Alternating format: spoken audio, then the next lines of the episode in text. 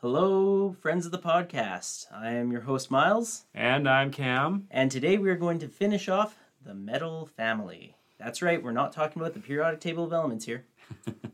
Nope, not this time. Back to our family of uh, mm, obsessed musicians, I guess. Okay, let's uh, carry on here to the next one. Uh, this is where things get fun, okay? I kind of consider this to be its own season almost, the way that it's presented, because the first one were shorts. Now we're Yeah. getting into the longs. Yeah, episode 9. Episode 9. This is the start of the origin story of Glam, where we learn his name is Sebastian. We find out how strict, and I'm using air quotes here, his father is, and how much pressure was put on him to succeed. This is where Lydia and Chive are also introduced.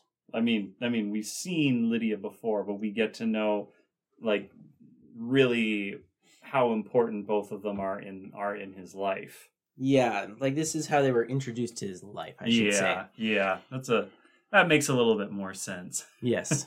Now, I have to say the first episode was like, oh, this is pretty good. The second one was like a meh to me. Uh, episode what was it? Seven, I think it is. yeah, where That's the get- one that like, or not seven. Episode four. The Oh, you mean when they have the poker? Because uh, no, the one after that. The episode five. Then. okay, So episode five was like, okay, you have my attention now. uh huh, right, right, right, right, right. Episode where- nine, ten. This is the payoff. Ah, yes, this is I like see, okay this is what i ca- this is what i'm here for and oh my god did you Mm, yeah, yeah, deliver Yeah, yeah, right. Well, I mean, there are so many things happening, even just in this one episode. but it is lo- a lot longer right like we Yeah, are talking right. three times the run length Yeah, this was something that was like what, fifteen minutes, some something like that. It, it was it was long. It that, that that's really all that's important compared Yeah. to the other ones. While everything else is averaging under ten minutes, this one just like goes over, no big deal, and just you're along for the ride. Um, so i do like how they show well i i guess we what we should talk about first of all because both you and i are gun guys.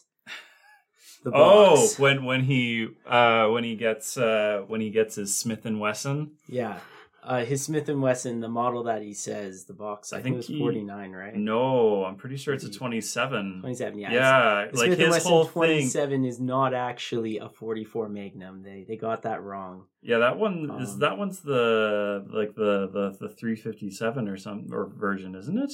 No, it was an odd caliber. It was a really weird. one. It was Oh, like okay. a 40 or something. Okay.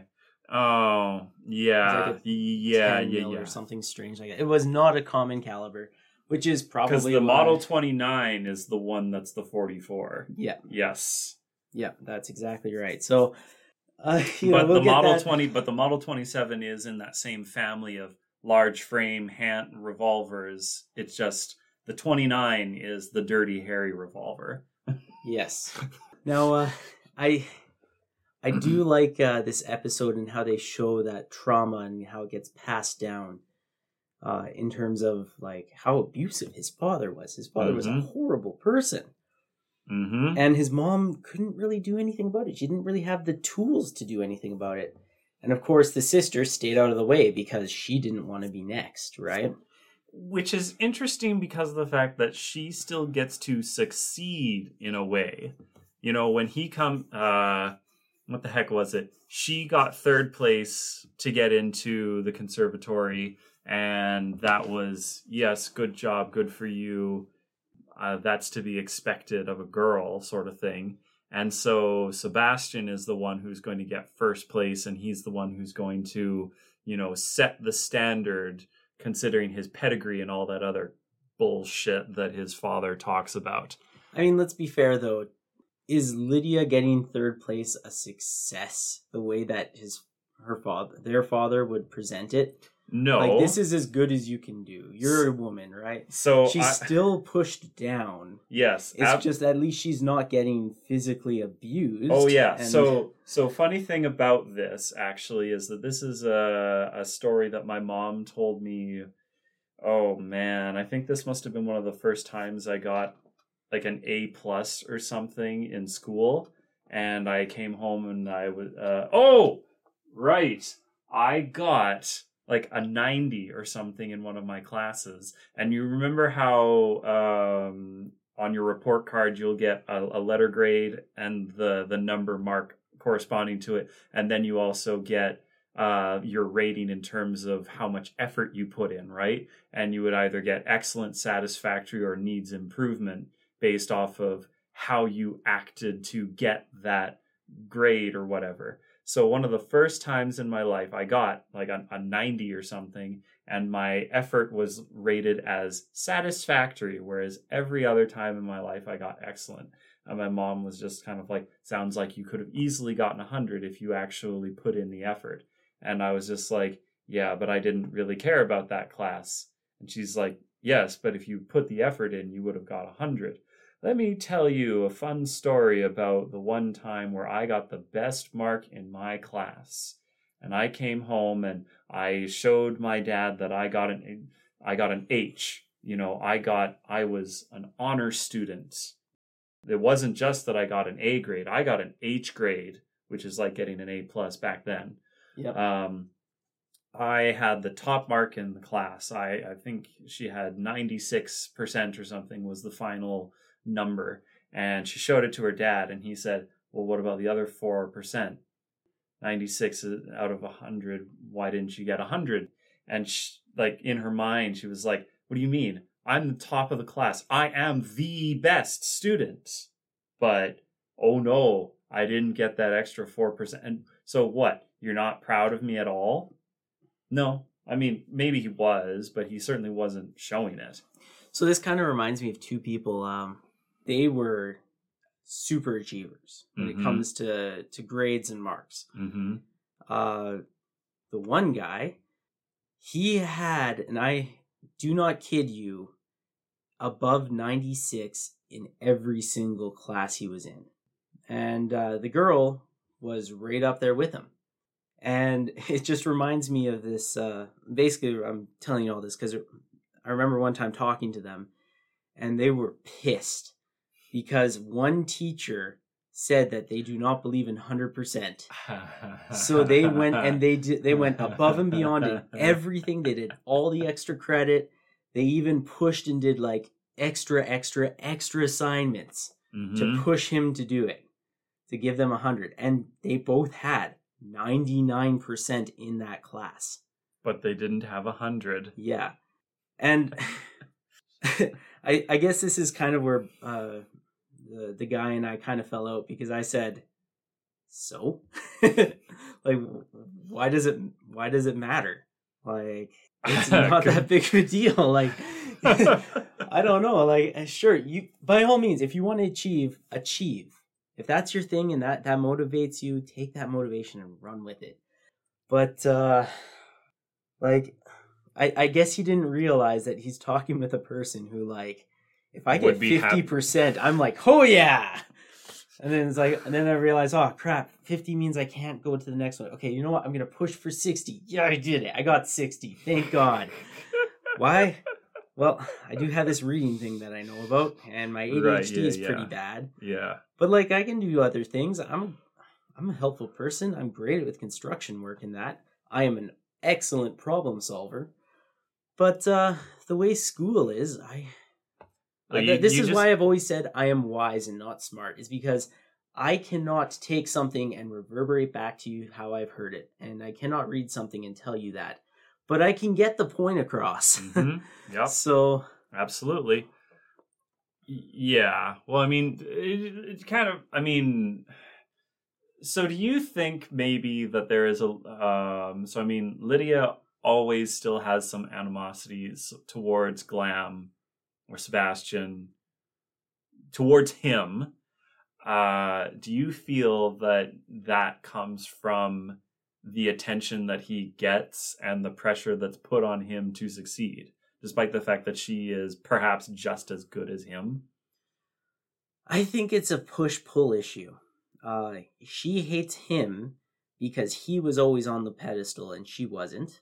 Mm-hmm. But then on top of that, she probably kind of turned her eyes to the fact that he got beat Mm-hmm. and he got verbally and yeah, verbally abused a lot. And of Mhm. course, she probably didn't really see that much of it. Mm, But right. when he left, she probably realized it. And then, of course, it flipped. And she's like, I can't believe he left me with him. Mm, You know, it, it's not just like, oh my God, I can't believe he's the picture perfect person and uh, I'll never be able to be him. And he's getting all the spotlight and I'm not getting any of the attention. mhm. But also at the end of the day, when it flipped, it was he left me with him alone. How could he do that to me? Mhm. because she's super selfish and it always was pu- shown that she she is super super selfish so i feel like she's the kind of person that it was both a push towards i hate him and Mhm. a pull towards i hate him Okay. so All right.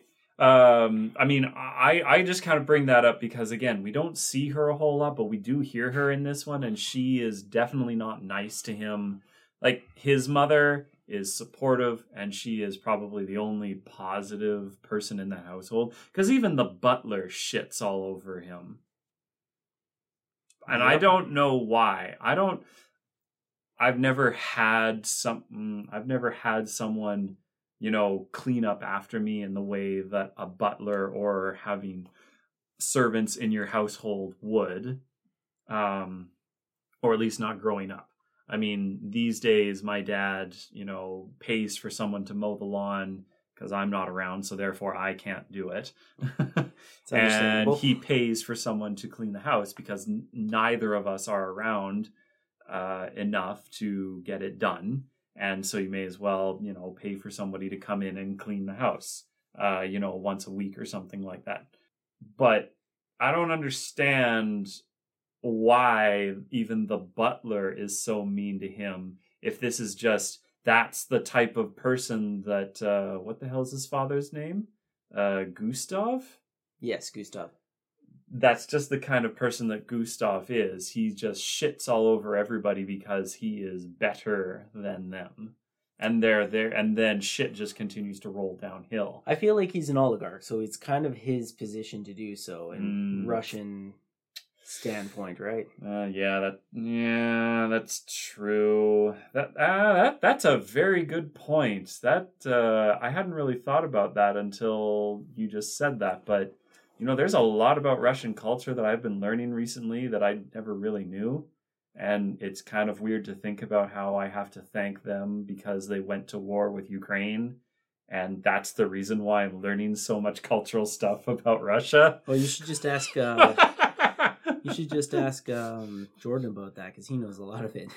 I'm sure. Yeah, yeah, yeah, right, right, right, right. Well, I mean, I know he has said things in the past, but I don't know if I've ever heard him talk about modern stuff. Oh yeah, he's talked about modern stuff with me a bunch, but Oh, I, I mean, guess we- I, I never, I guess I never asked that question. yeah, he never went down that conversation path with him. It happens.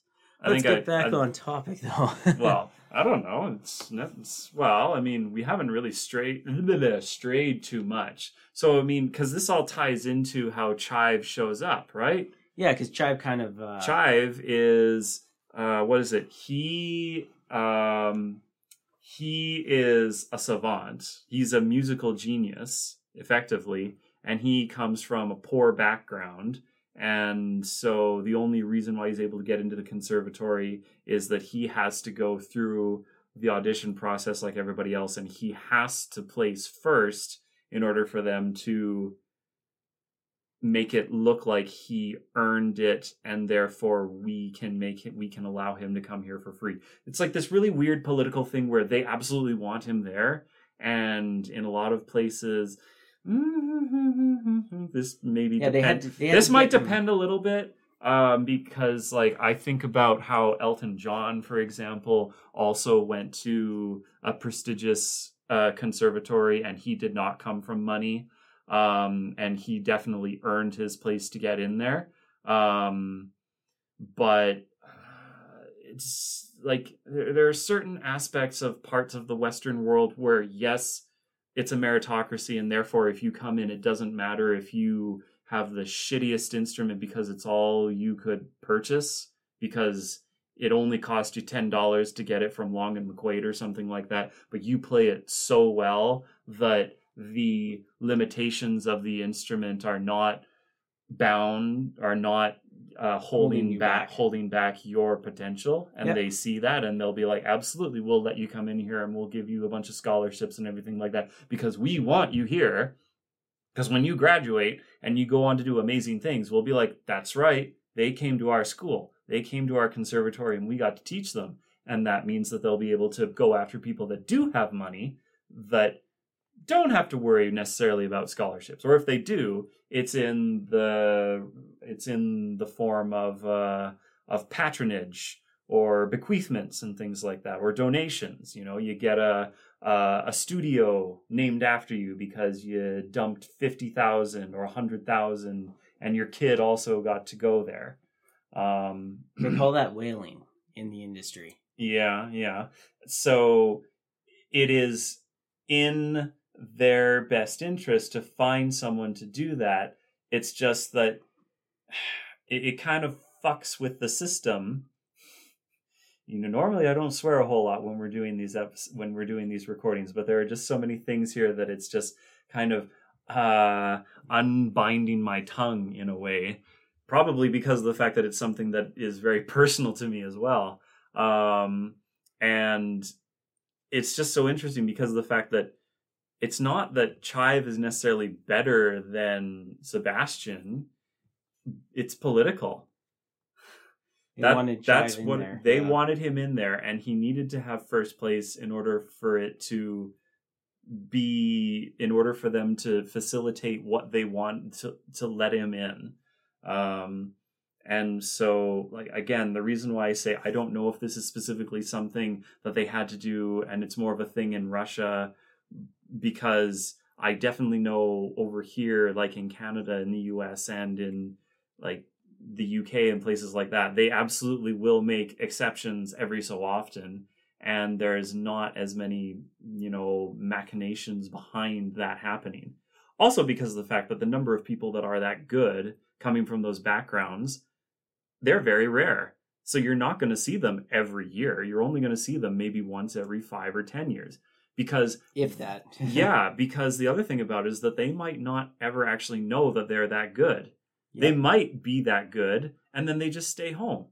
They're really good at singing. They're really good at playing the piano. They're really good at playing the fiddle or whatever. They stay home because they got to work and they got to you know put go back to and they got to go back to the, the floor. yeah exactly. They'll entertain and things like that but they are not going to leave because it's it's not even necessarily that they can't. It's that they won't because they feel you know that they can't abandon the family and things like that Sometimes the cage you're in is safe. You're afraid of the outside world. yeah there are things like that too I so mean, Marvelous Miss Maisel said it the best, and she said, um, what was that again? It was something along the lines of, uh, like, when you step out into this, you have to step out fully, or you'll fail, right? yes and yeah and that's And like, you can't think about anything else. You have, Mhm. or not. It wasn't Maisel. That was uh, uh, it isn't wasn't that like one of the managers or something it was the man. It was uh, Was it Sophie? Who... No, no, no, no, no, no. It's not. Uh, damn it, uh, Susie. Susie, Susie. yeah, Yeah, there we go. Yeah, Susie says you have to go and you have to go full bore into this because you are good enough to get there. hmm And of course, she doesn't want to. She wants to hold on to her part time job or her full time job so that way she can make ends meet. Right. And she could be the best. yeah. But she keeps toning herself back and then she turns around and she's like, I only want to do this on my terms, not other people's, because I'm just going to screw it up for them. And, which uh, which is which is funny. true, but So one of the funny things when it comes to that is also Midge's background because Midge comes from a very well-off family as well. So she has certain protections that she is used to having in a way. yeah, I I don't know how I would say Well, there's safety they're, in failure well for kept. her. They're well kept. I wouldn't say they're well off. Well, Um, sort of. Well, I mean, come on. Her mom uh got regular money because her family were oil barons in Oklahoma. Yeah, so and- she has money, and her dad used to have a prestigious posting at a university and was going to work in Bell Labs, and then couldn't keep his mouth shut, and so got fired. It's nice to see that that runs in the family. But you know what? Let's let's get back on subject here. well, I mean, it- We're getting farther and farther from here. Well, it, it- it's just a good way to it- just just just honing in on Chive. I mean, he's all he loves doing classical music and things like that. But then, of course, he introduced Sebastian to other, you know, music as well. Because as much as he might love playing some Bach, it's not the same as. Um, it's not papa. Uh, It's not papa. So you were talking about translation stuff earlier. I watched that particular episode in Russian because I was curious about what were the differences and that was one of the ones where I sat there and I said that make no one would say that in English. What the hell does that mean? And so I went back and I watched it in the Russian and I'm like so basically what he is saying is that this is like a big bang or something like that It's And I- crescendo. and for whatever reason i guess either they didn't want to translate that to something that would make sense in english or they didn't want to spend the extra time to reanimate the lip syncing of his mouth when he says that so I they just so they just kept that word in They do a couple things. Like there is a uh, there was a Russian phrase that's said in this one uh, when Chive is saying like, "Well, well, well, look at what we have here," and they Mhm. keep the Russian version in too, yeah uh, and that's you know to help keep the reactions right and to kind of remind you that this is a Russian show, Yeah. not an English one. it's It's, it's, like int- "Ude bude bude." I I can't pronounce it. I'm the only Russian I know is uh, kind of a curse. So Never, uh, I mean, I run into stuff like that that they do in opera all the time, where you'll be singing something that's in Italian, and then they'll just throw in a French phrase, and you're like, "What? Why is that here?" And then you read some scholarly stuff, and they're just like, "Yeah, some." I guess the librettist just wanted to show how cultured he was, and so he threw in a French phrase. I must remind I must remind my viewers of how smart I am, how stupid they are, because it, they need reminding of this. They they just don't understand I just can- how just how abovely intelligent I am compared to them. I mean, considering some of the stuff for some of the more famous librettists of the past, I absolutely can believe that, which kind of just makes me roll my eyes because now, as someone doing operas, there is so much stuff that I end up learning. Some might say whether I wanted to or not, but because this is something that I actually love doing, of course I'm going to learn it. And I'm autistic. So, of course, I'm going to go overboard and just absorb as much information as I can because that's what I do when I love things. Yes, well, I love La Pasta, so uh, What? La pasta? yeah. What's la pasta? Well, you, you're in your libretta. I like Oh. my La Pasta. Oh, oh, oh. oh. Anyways, uh, so this one we do get introduced to uh, to Chive, or Chive gets shown and kind of fleshed out, I guess you'd say. well, and he starts to kind of break Sebastian in a different way, right? Not That- so much break. I would use the term uh, He frees him. unblind. Mm, mm, okay, that works too. You know, he showed he showed him like there's a whole world out there, man. You're not just in a cage. Yeah. And uh, let's move on to episode ten. Then this is where we start to learn about how, uh, how, at this time Sebastian still Mhm. is going through and sneaking out, doing what he loves, Mm-hmm.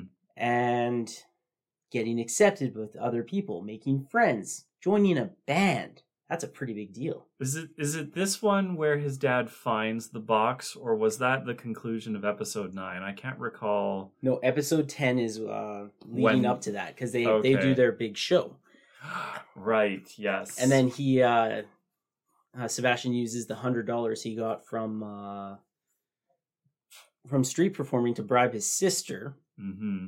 to cover for him, so that way he could uh, go play this concert. Mm-hmm. And then that's when the father found out because he's been he's been relaxing. He's been resting his laurels and enjoying himself. So he Mhm. he misses his technique to hide his journal. Yes, that's right. And, Because he uh, finds the journal first, and then he finds everything else. And then we finally get the reveal of why the box in episode five was so traumatizing for him. Exactly, and and it kind of ends on that note where he, um, Gustav's holding the box.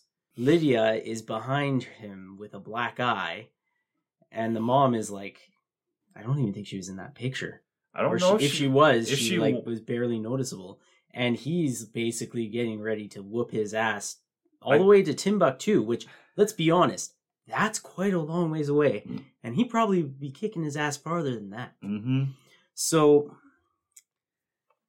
that's when uh, Sebastian decides he's no longer going to be Sebastian and become Glam. hmm Because what's the point of living a life of luxury if you are bound to the chair? Well, and it's you know, it's in. We're going to. I've mentioned Whiplash a whole bunch, the movie, uh, and eventually we're going to get around to watching that because oh my What goodness, do car accidents have to do with this, Cameron? oh, I mean, a lot. We'll get to that when we watch that movie, but I mean everything about uh Gustav and Sebastian's relationship is like the freaking thesis statement of that movie. We'll you'll know exactly what I mean when we get to it. Fair Uh, enough. but for right now, we'll we'll just stick with this.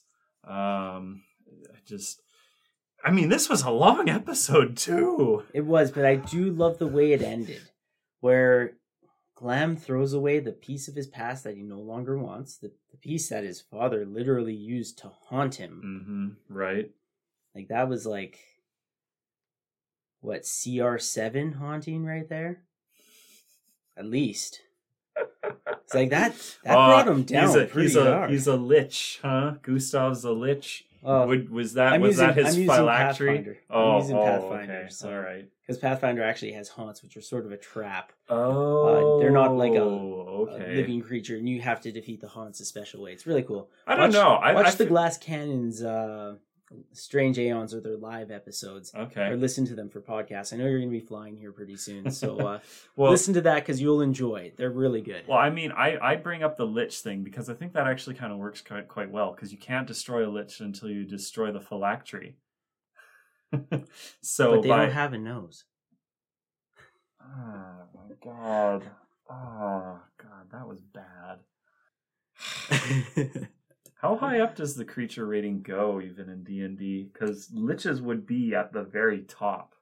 no, Can- they're not. They're not. No. that that doesn't make sense considering that the original like the original um campaigns one of the big ones was you had to face off against a lich at the very end Oh yeah, and that lich is buffed because of everything. Oh. Liches are actually on their own not super powerful. Um, really it's the levels that you put into them because you can level up your creatures to increase their CRs. oh i see Um, before, like, before June of this of 2022, I'm, I'm going to date this here. Before June of 2022, uh-huh they the most powerful quote unquote creature that D&D had to offer was the Tarrasque. ah it right was technically invincible. Technically. Mm, The only thing stronger than that is a god, which you do not fight a god directly right and like kill. You have to literally kill all of their followers and then they are invincible. And then afterwards is uh I think they called it the legendary worm, which comes from uh a D&D source book that is all based around the dragons.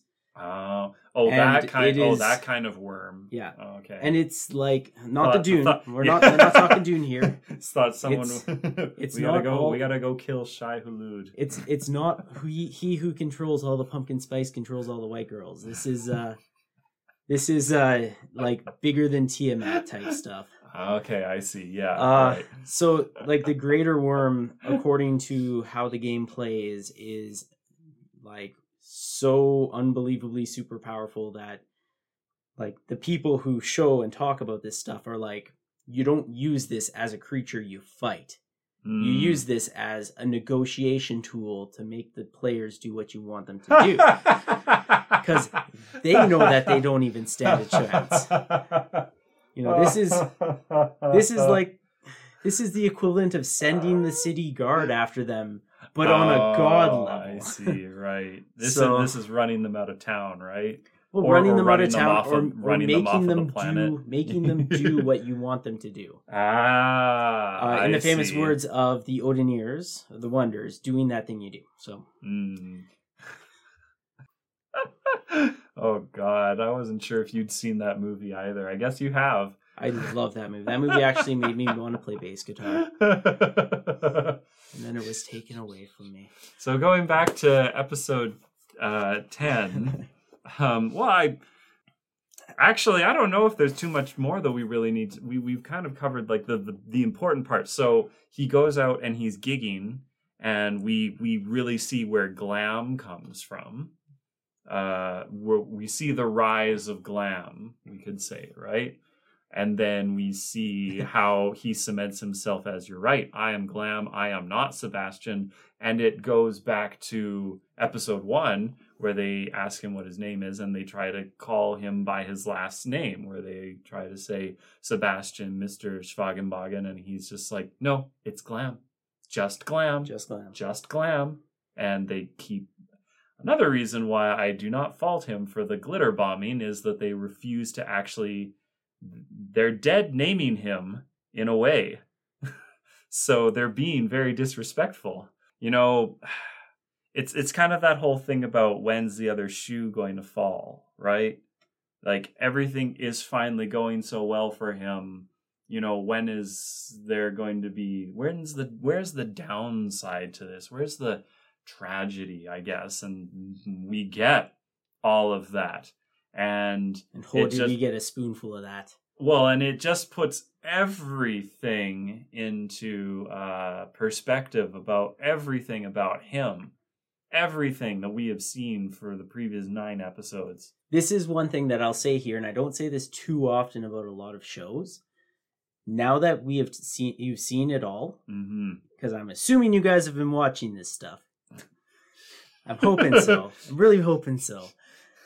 Uh, go we- watch it it's- again, It's and not that we actually don't put these spoiler warnings in for no reason. exactly. We, we like to use those spoiler warnings, but uh, go ahead and watch it again, and you'll see all of these little nicks and all these little or all these little ticks that happen, and hmm then you'll realize, like, oh my god, this was very well put together hmm for a simple YouTube channel where nobody, where somebody didn't have to put any real effort in at all.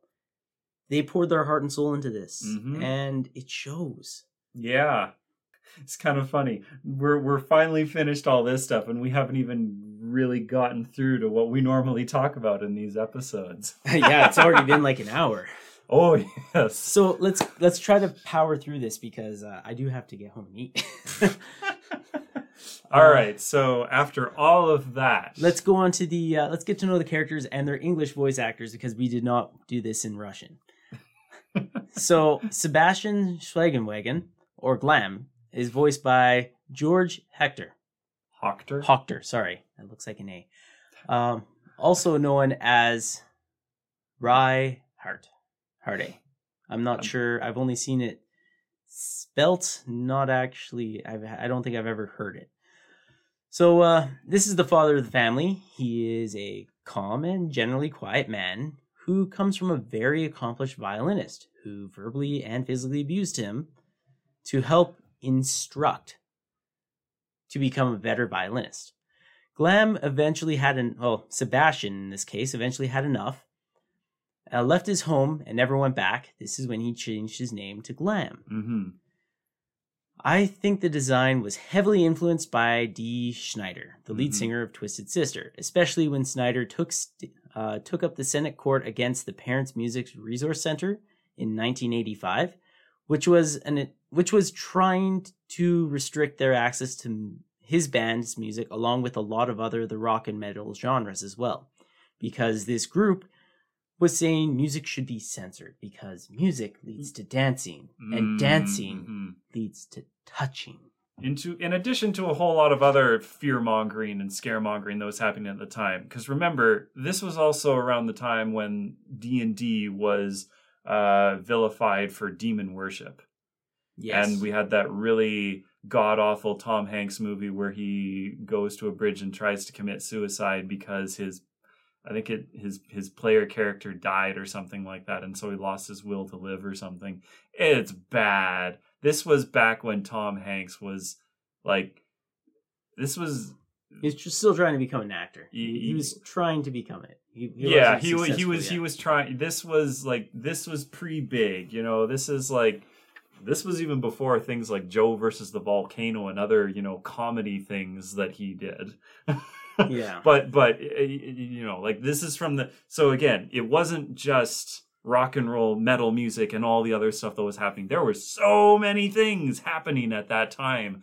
that everyone was just going all think of the children despite the fact that we're really doing this because we want to maintain our grip on how society should be happening Yeah. But enough of those. Do you think his actions were too drastic? whose actions are you talking about snider's or are you talking about glam's Um, let's do one, one and then the other. Okay, all right. So I would say that Snider was absolutely not too drastic, especially considering uh, almost 40 years later, people still misunderstand what his music was about. When, uh, I mean, not too different from other people where you've got frickin' far right people blasting uh, Rage Against the Machine and saying about how it totally represents them. You know, playing was- killing, playing killing in the name of at a Klan rally or something like that. It's it's poetic. it's so poetic. Poetic in a very disturbing way, but still poetic. So from that perspective, uh, no, I don't think anything that Dee Snider has done would ever be considered too drastic. Okay, what about uh, Sebastian? And then Or let's also talk about Glam. Let's consider Are- them two different people. Okay, all right. Um, well, then I don't think anything that what Sebastian was doing was too drastic because we're talking about him writing out the diary and making the diorama and going to all those lengths to hide them because you absolutely know that that sort of stuff would be seen as weakness into his father. So he can't let him know that he has feelings and things like that. And he probably definitely doesn't want his father to read the passages that talk about how he wants to kill everybody in his family. I mean, Well, maybe he does, but if he does, he wants it to be the last thing they hear. well, uh, yeah, I mean, those sorts of things that he's writing down. I mean, I, I, I sort of feel that there, there comes a time in everybody's life where they probably are going to have thoughts like that, and the question is, is how do you respond as soon as you let those feelings out? Um, Hopefully, you do as Disney does and you just let it go. Oh. Uh well, I I mean or you can do sort of like what Sebastian does here where he gets it out on paper and then he's just kind of like, "All right, where's that diorama? Let's let's continue doing my thing and giving me an outlet so that I don't end up following through on those uh on those cuz that's very much something that could lead into a, you know, a multi-homicide suicide. I still think he should have done it, done sound effects. but uh, all right so let, then us carry on. okay so then glam, Glam. right? Um i don't i don't feel that i would say anything he's done are too drastic.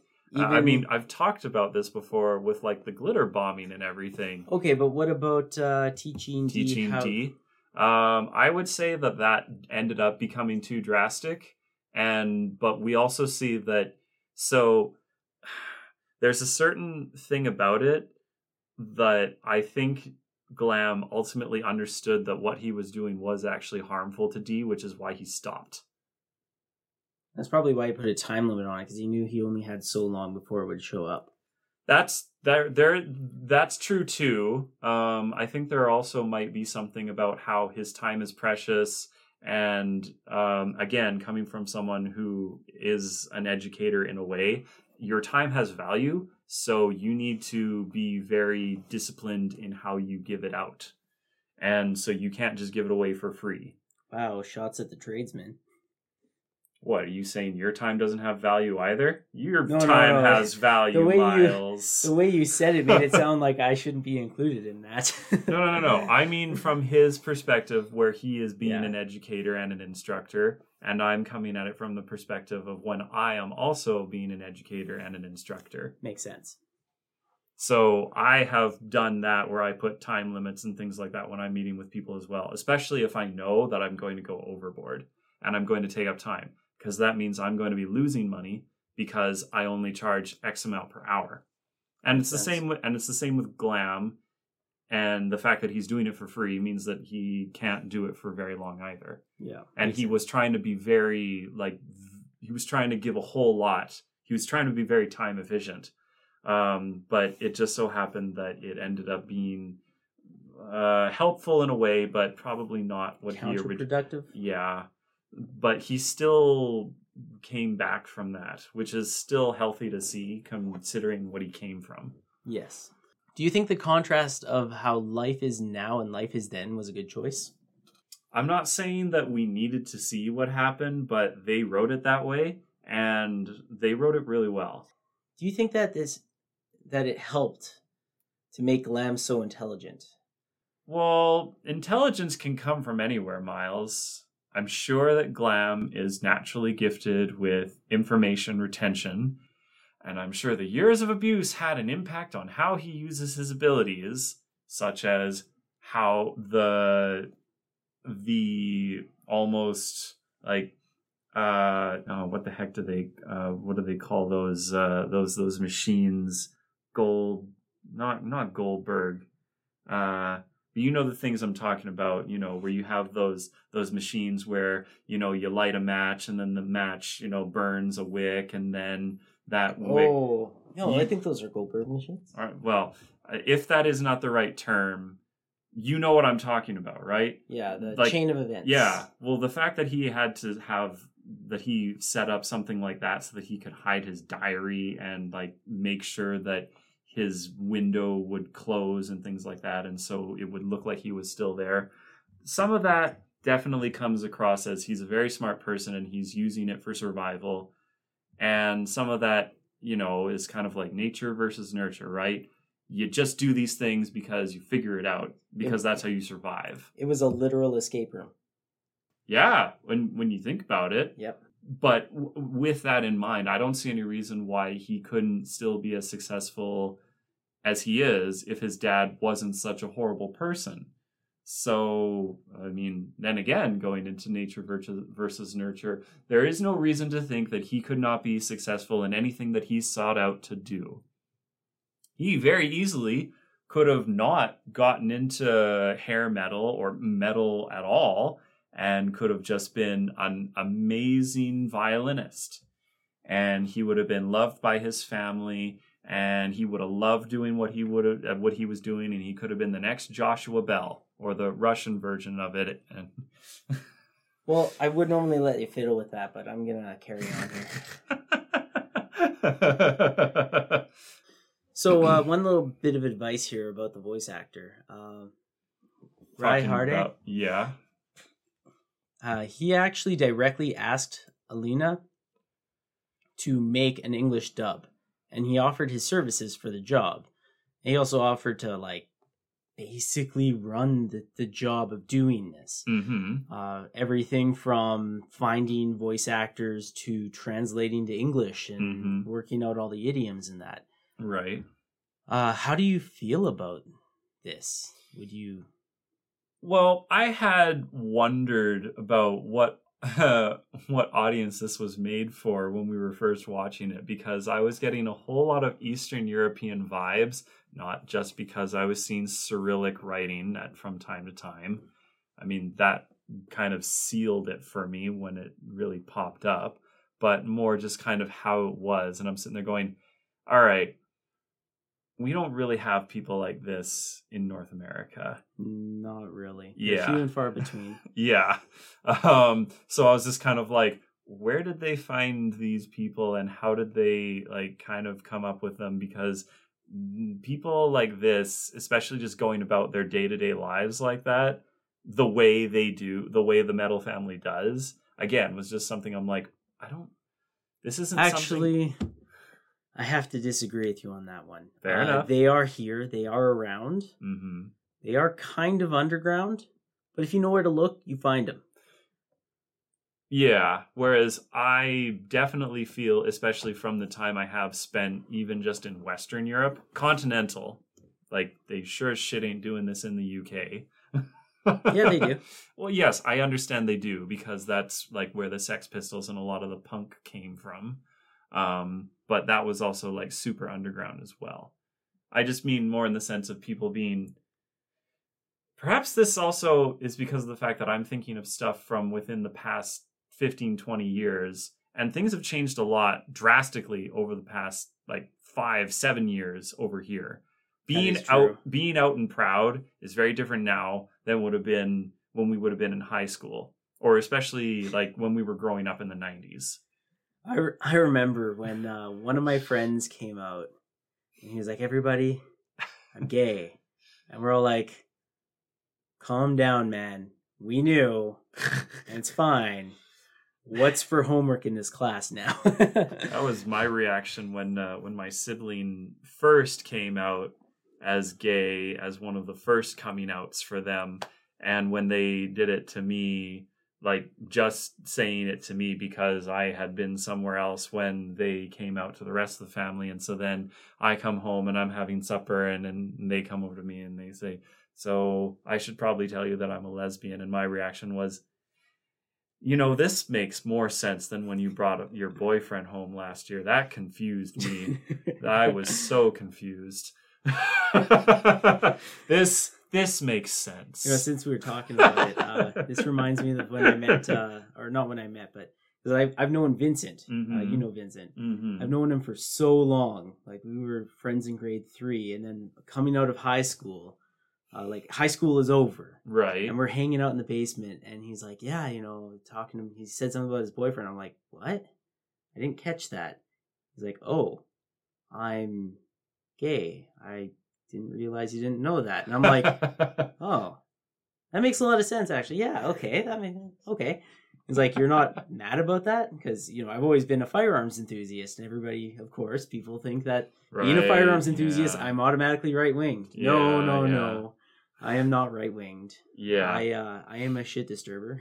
hmm so uh I was just like, oh that's that's fine, you know, let's talk about it. Cool. I'm I'm I'm happy for you. Like Mhm, yeah.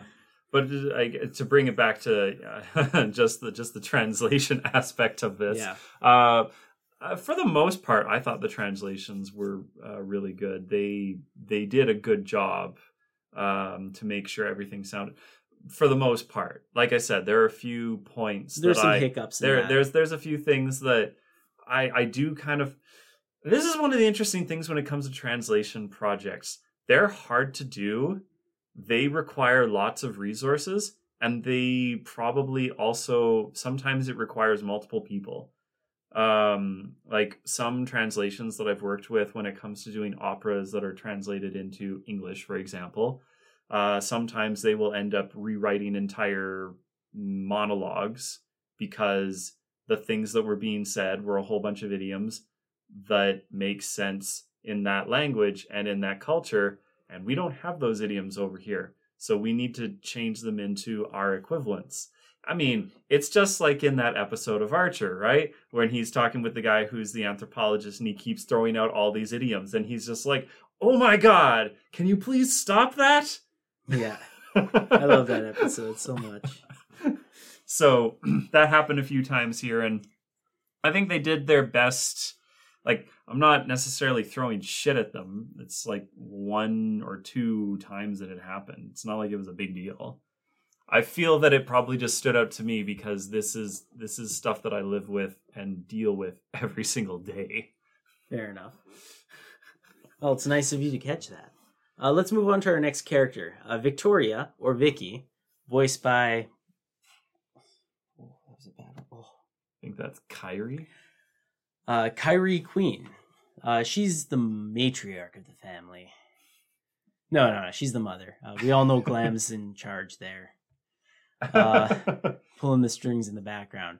Not much is uh, known about Vicky's life before Glam, but she barely attended school, loved bikes, and I mean like motorcycles, and met her best friend Anna around the same time. It is assumed she is cut ties with her family, but uh, some say she's an angel or a devil, but I feel she's more of a Valkyrie.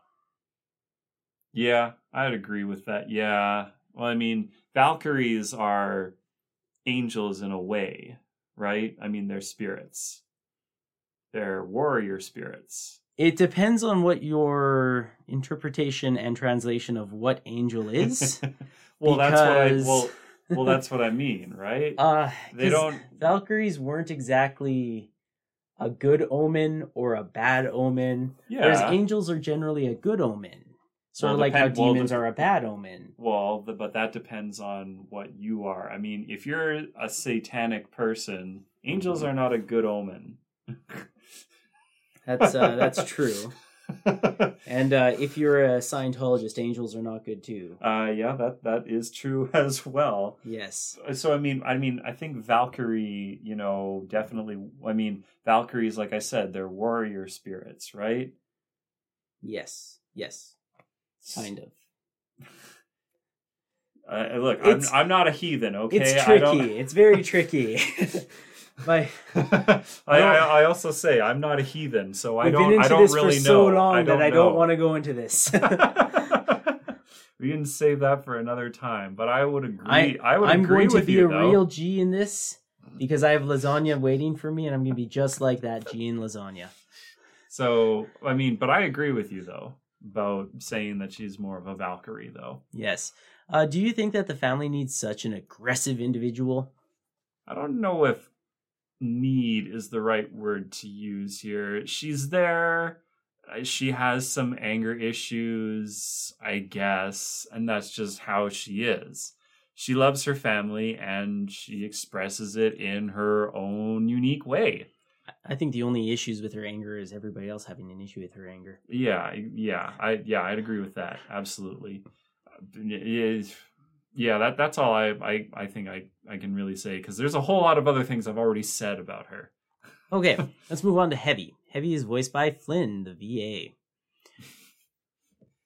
Or is it Va? I don't know. Again, only seen, never actually heard. And I'm sorry if I mess this up from the bottom of my heart. Uh, he is the youngest and tends to look up to those around him, especially his big brother D. hmm He apparently prefers to spend his time with his mother, who shows her emotions more and isn't a genius as his father is, but still respects him. Did you think that he was named after the genre of music? What do you think of him? Um, I believe as we were watching, uh, his was the name that made me clue into why the series is called the Metal Family. So yeah, that tracks. That his name's that his name comes from heavy, heavy metal. Um, as far as his personality goes, well, I wasn't sure what to expect, but he's the youngest, so I guess he he just hasn't grown into himself yet. He he's he's just a kid. Well, I mean, how old are these kids anyways? I mean, we know that D is older and D is I guess in middle or high school. Don't ask questions I don't have answers to. Okay, all right, okay. I do not know. Uh, Okay, he's all the right. youngest. Um, my guess is he's probably around grade three. Yeah? Uh, Okay. D is probably sitting up in junior high, Okay. maybe high school. I, you know what? I don't think he'd be high school if he Not is quite. early, Yeah. early high school. I mean, since he is a pretty yeah. Well, well, So, well. uh, Since we're since we're talking about that, Yeah, let's move on to D. D is voiced by uh, Rad, Randall Rand, Randolph Cas- Castellanos. Castellanos. Sure, We'll I don't know. that. Uh, D is a calm and intelligent child. I guess you'd say a boy. Uh, he cares for Heavy, but still keeps a bit of distance from him despite standing up for him when he needs it. Uh, he's quite aloof and has this expression of constant boredom on his face or tiredness. Uh, do you think he's too smart? Um, on one hand, I don't believe there is such a thing as too smart, but I do believe that he has a bit of an ego problem, which we have spoken about a bit Yeah. already. All of his Digo. well, but that comes with the territory of being both a teenager and also being smarter than most of the people that he associates with. He, um, it- whether it be um, just kind of uh, buying into your own hype or uh, just not having reality come crashing around you yet, those are all sorts of things that can just when you're at the top, you sometimes act a certain way. And again, he's a teenager. We all acted like shitheads when we were teenagers. We all did. And anyone who denies it is lying to themselves and to everyone else. And those of you who are going through it, do it. Be that shithead. I mean, you're not going to grow if you don't, you know, go through certain things. So you may as well look, you know, as adults, we just kind of tolerate it because in a way I think we there is some understanding that yes, we did go through that. You think we didn't, but you're wrong. We absolutely did. Yeah, get it all out of your system because when it's done, you're going to be just like us and you're going to hate it, but you're going to sit back and have the exact same experience unless you're like me and not having kids. And then you can just tell other people this. I used to know what it was, and then I grew up, and it will happen to you as well. That's not the full quote, but everybody knows what I'm referencing. So uh, let's move on to some of these other people then. Uh, we have Gustav, uh, voiced by George Hector. He is the abusive perfectionist, the father of Sebastian or Glam. Mhm. He is the majority owner of a billiard company, whatever that means. Really? Well, Yes. billiard would be like pool, and I guess presumably pool tables, billiard tables. Uh, billiards, as it's I, I kind of thought it may have been billboard, maybe. but uh, maybe like lost in translation well, or I don't. something. But I don't know. I don't know. mean, so I mean, billiards is a thing in uh in in Europe, like going to billiard halls and things like that. Like snooker is a big deal um outside of North America. Don't talk about food to me. What? What did I? What? What? Snickers. No, snooker. So hungry. oh my god. Jeez. Then there's uh you uncultured swine. I'm cultured. cultured in many different ways. It's just that I am hungry and my mind is fixated on one thing. I, mean, okay, so I didn't. Uh, that's interesting. Well, I mean, he can be majority owner of anything. Again, since they're in Russia, I like I said, I and think he's an oligarch, right? I think he's So, just an oligarch. Yeah. So, uh, let's move on to Mary. She is voiced by Kylie Ann. hmm Uh, she's the timid, obedient wife of Gustav. She fears her husband and has always been passive with his discipline of her children. Yeah, I mean, there's, I don't. Um, so based off of uh, the music that Chive has um, Sebastian listened to, so I imagine he was probably born in the seventies. Um, so again, just kind of that period of time. Culture. I mean, shit. Seventies or I, I would say the eighties maybe. because the kids Well, are the growing up that he- about the like nineties, two thousands. Uh, I suppose. I and guess they it still are depends on. kind of young. They are the the parents My are still kind of thoughts on it is more the fact that everyone just has a whole lot of vinyl. And I mean, not that people didn't have vinyl in the 90s, but cassettes were a big deal in the 90s. I sure remember cassettes. But you also got to remember, this is Russia. Oh, they would basically true. only have record players. Uh, that's a fair point, actually. Cassettes didn't really make their way too easily over there. Like they were there, don't get me wrong. Yeah, right. few and It's- far between. yeah, that's that's that's that's that's a good point. And uh, otherwise, they would have just gone immediately to CDs because you know of crime and things like that. And, And- CDs are pretty easy to get a lot of. And then that point got ruined because such is the way of vinyl.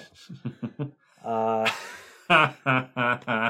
but again, I mean, it's just as a wife, there's not really a whole lot you can do. And in some ways, she's saving herself from his abuse. yeah, It's not like she's not getting abused herself. It's just that by being timid and not raising her voice, that means that he won't strike her or he won't strike her more because we don't know. we don't. Quite frankly, I, I don't, don't. yeah, I was about to say I don't think I want to know. So let's move on to Lydia. Uh, she is voiced by Randolph Cast Randolph again.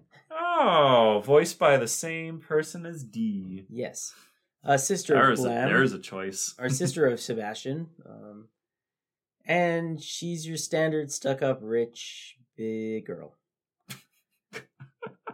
Uh, what else is there? Not not much. Well, we don't have a lot to go on, and there are things that we could extrapolate, and I think we've. I don't know. I think we've actually mined that enough in talking about the episodes. So Yeah. yeah, Let's uh let's good job, on- good job, Randolph, for. uh Yeah, like she, she sounds like a girl. Like you did a great job. I'm really I'm impressed. mhm. Uh, let's move on to Chive, who's voiced by Elliot Cancel or Cassell.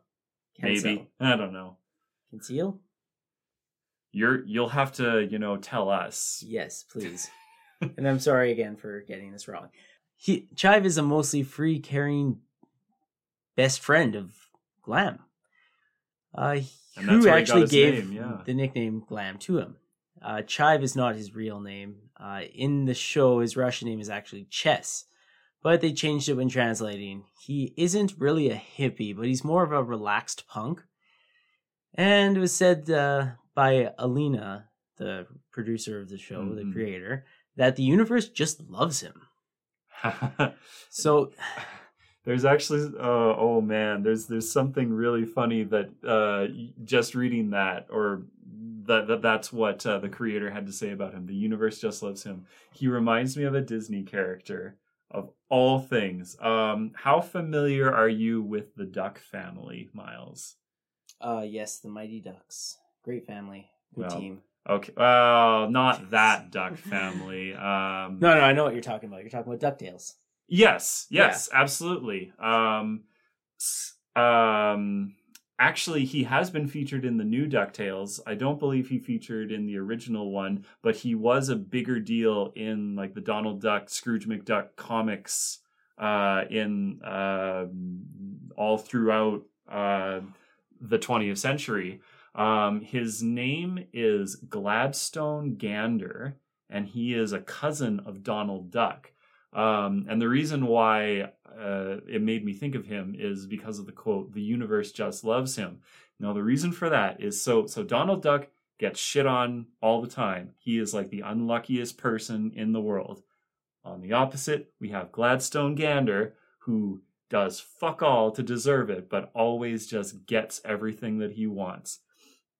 I remember there was a, a comic uh, that I was reading where you know Donald is doing everything that he can to try to get some money or try to like find uh, uh I think he's like panning for gold or something like that. And and Gladstone shows up and he's like what you doing cousin? He's like I'm trying to I need to you know I need this this this this this to pan out or something like that. I need I need there to be a bonanza or something here. Otherwise, you know, I'm sunk, I'm ruined and all that. And he's just like, oh, really? And he walks down to a further point, which, you know, would effectively be his own claim on the river. And then he's just like, hey, look at that. And he picks up like a goose egg sized nugget. And he's like, wow, look at that. And there's Donald just being like!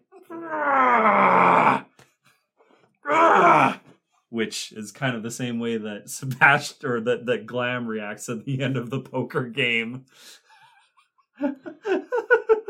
Yes, we could say both of them were driven quackers.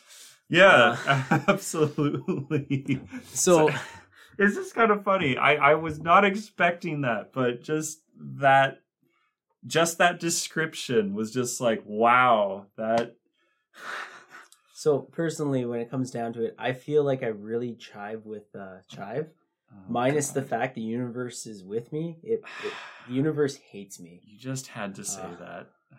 I like him. I, I kind of see myself there a little bit Yeah. because I am pretty carefree. I'm not super Yeah. go, go, go hustle hustle. We'll get to it. We'll get to it. Yeah, I can I can absolutely agree with that as well. And I mean, when I go camping with Dana, it's uh, it's very much noticeable because she's like, "Oh my god, you know, we got to pack our food. We got to know exactly what we got to eat." And I'm just like, eh, yeah. "We'll bring some kubasol. We'll bring some bread. That's all. What else do we need?" Yeah, we'll just kind of sort it out.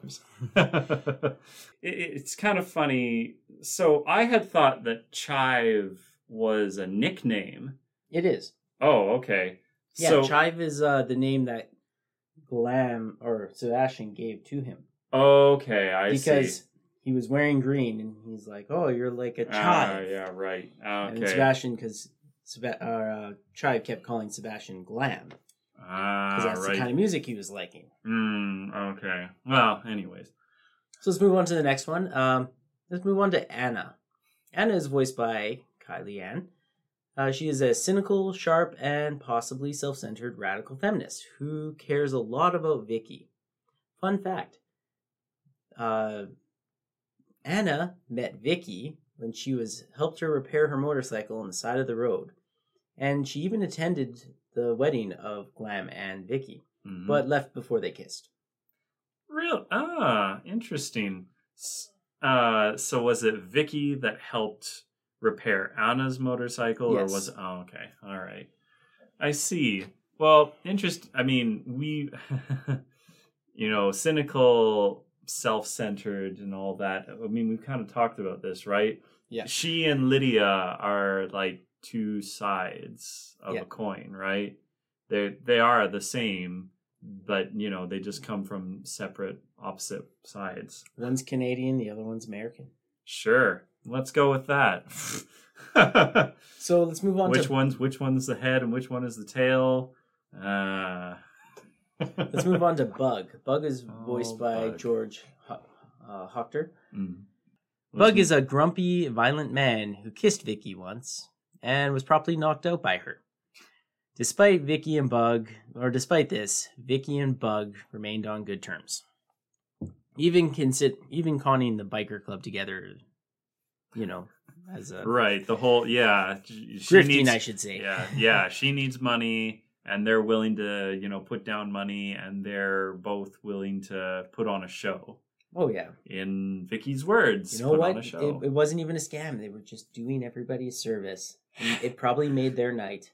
yeah yeah So if they're if they're that foolish you may as well have the money go to a good cause as opposed to something else yeah, exactly.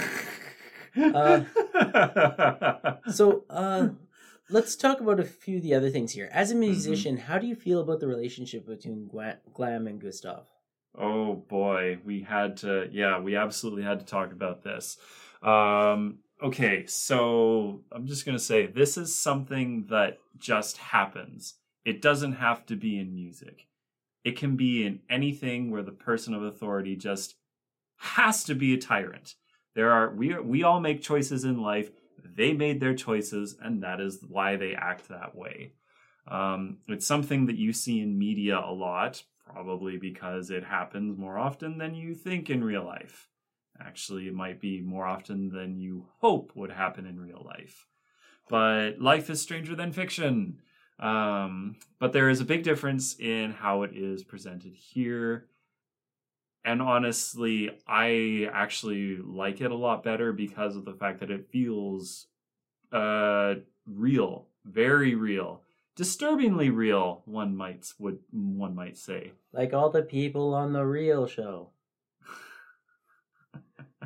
No, not at all. the real life. oh oh god Uh, anyways, uh, um, well so i i like it um and i and i like it because of the fact that it does feel so real you know for every person who says that they don't like seeing real life reflected in their media i say well i mm, some of those people I might say you need to grow up because real life is kind of scary sometimes. And it's better that you acknowledge that and just accept that when people make things. It kind of reminds me a little bit about how.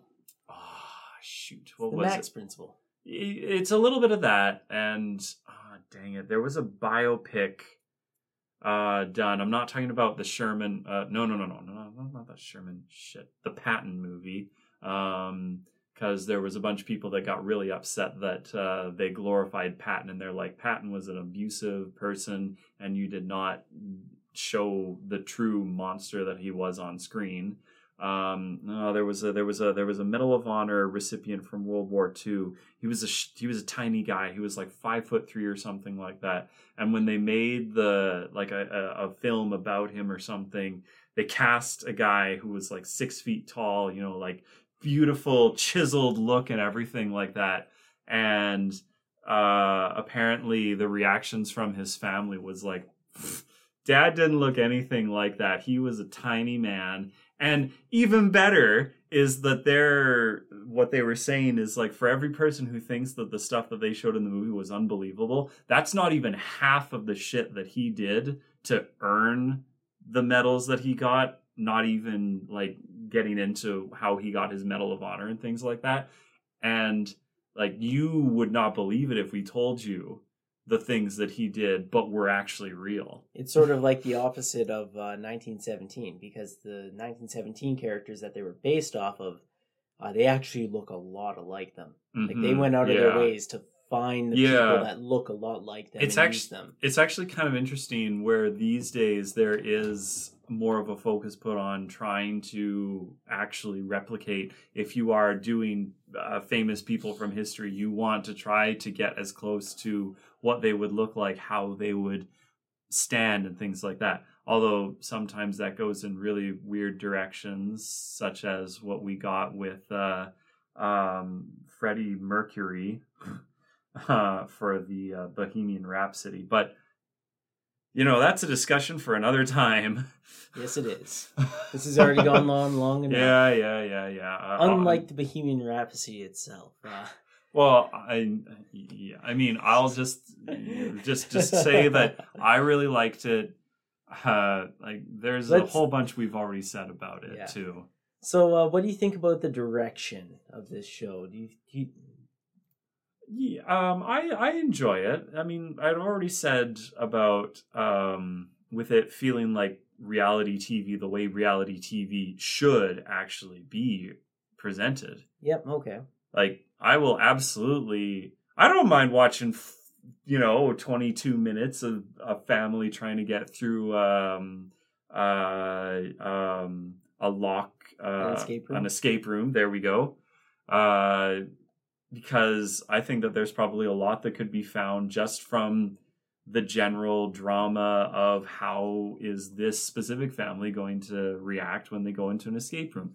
There So there I has to be a certain way to get it done to just try to get them forget that the cameras are there. And that's I think one of the hardest parts when it comes to reality TV So because people play it up. I have to ask you the question then. Have you seen Modern Family? I have not actually. I haven't watched might- any Modern Family. We might have I've to put that one on the list. Okay. Because I didn't really like The Office. Like it was a good show and I respect it for what it did. Yeah, I I bounced did- hard on The Office as well. I did like Parks and Rec. Haven't checked that one out mainly because of the fact that I bounced hard on The Office. Yeah. And, And- since Parks and Rec was like in the same vein, I was just like, no. So I found that it was sort of like it I'm pretty sure it's all the same director Mm. or like somebody's Yeah. kind of coordinating it because uh, The Office to me was like meh. Mhm. And then Parks and Rec was like, okay, that's pretty good. Mhm. And then Modern Family is like, okay, that's that is good. Well, it's That is just really I think that I think some of that is just evolution. Yeah, I think you, it's just the evolution rep- of it, right? repetition, and you figure out what worked really well, and so you work on that, and then you try to get rid of the chaff. Exactly, and I think it really shows there. But anyways, carrying Mhm. on. Um, All right, fair enough. so what do you think of the editing and animation? I have to say that the animation is really good for something that is homemade. And I've said this so many times already that the editing gives it that reality TV feel, but the like reality reality TV feel. No, no, not reality TV. Realistic, The real TV. the real TV. Yeah, yeah, abs. Yeah, Make a distinction. you're right. Yeah. So this is real TV. That's that's what it feels like to me. I love it. I thought it was great. Okay. Uh, since you are a musician, what do you think about the music? Uh, I did enjoy it. The the music, like the OST and everything. This started as a music video itself, right? Uh, yes, there is a quote unquote pilot episode, which is sort of a music video showing how Glam and Victoria met. Uh, the song Ah, playing okay. is The Story Ain't It Over by Anastasia, and I personally love this whole song and the video as well. Yeah, yeah, I, yeah. I mean, the only reason why I brought that up was because that was also the first thing that you showed me, and I was like, "Oh, well, that was a fun music video." And then you were like, "Oh, but the story ain't over, Cameron," and here we are. Consider it part of punishment. Uh, yeah, uh, what else? What else did you think about the soundtrack? Uh, I I appreciated um, all of the different influences that um, uh, what what was the name of the the person who was doing that? Uh, Alex Alex Voss. Yeah. that was the person who was doing all of the the OST and everything. Yeah I really liked how every individual episode had something that fit with the theme of the episode. The only thing that felt strange to me, and I absolutely understand why they did it, is when Chive gives a Bach album to when he get when he gives the record to Sebastian and has him go and listen to it, and it's Twisted Sister. So we were watching this in a translated dub that was presumably produced in America. So that means that by it by it being produced in the US, it is beholden to US copyright and things like that. So what we got was something that sounds like we're not going to take it, but is legally distinct enough so that you can't be sued and it won't get taken down for copyright infringement or it won't get, you know, silenced and all that other stupid bullshit that YouTube does these days. What are you talking about? This was an alternate reality, and this is not the Twisted Sister that was there. That. Except when you watch the original Russian and you get to hear we're not going to take it. Fair enough, but that's that's That why was- we did the English version and not the Russian one. so that was the only thing that had me kind of cocking my eyebrow because I'm like, I'm pretty sure this is supposed to be we're not going to take it because that makes a lot of sense. But that's not the song that's playing. And then, of course, I again was I there were a couple choice episodes that I wanted to listen to in the original Russian because I was curious what it sounded like in terms of the cadence and things like that. Um, uh, just in terms of the flow of dialogue and everything. Um, and because I wanted to know what that babach thing that Chive talks about, and I'm like, what the hell does that mean in English? And then it's like, oh, I understand what that's talking about in Russian because the translation, the subtitles do not call it that, and they call it something else. Yeah. Um, so in that one, they are playing Twisted Sister, and I'm just like, ah, I get it. I get it. It sucks, and it's not their fault. It's the it's the reality of the U.S. Honestly, it's it's bullshit. Yep. So uh, as a final as a final crescendo, I'd like to ask: Are there any final notes? I kind of feel I had a really good final one with saying, you know, U.S. copyright is bullshit. hey, without that, we wouldn't have the oh God. patent laws. Oh God. I mean, Oh, that's patented too. You're not allowed to use it. I mean, you know, Mickey Mouse would be f- public domain by this point, if not for Disney lawyers, you know, lobbying so much to continue extending uh, how long after a creator's death before things can go into the public domain, and that's and that's just so the freaking corporation can continue holding on to it. That's why I say it's bullshit. Because it has nothing to do with artistic integrity or artistic freedoms. It's not bullshit. It's Mickey Mouse bullshit. Now, oh, man. I'm starting to get tired, and I think this was a great episode. If you haven't noticed, I've been punning off like no tomorrow and talking about food. Uh, Oh, but this was so good. Like this was so good, and there's more to come, which is even better. yes, there is. Uh, there is a whole second season. Uh, they've Mm, released a few episodes by now, but we'll get into that once the season comes out. nice. Uh, on this ending, uh, thanks for listening to us. I am Myles, and I'm Cam. and we'll see you next time. Yep. See Oh. you then. We'll hear you next time. Even better.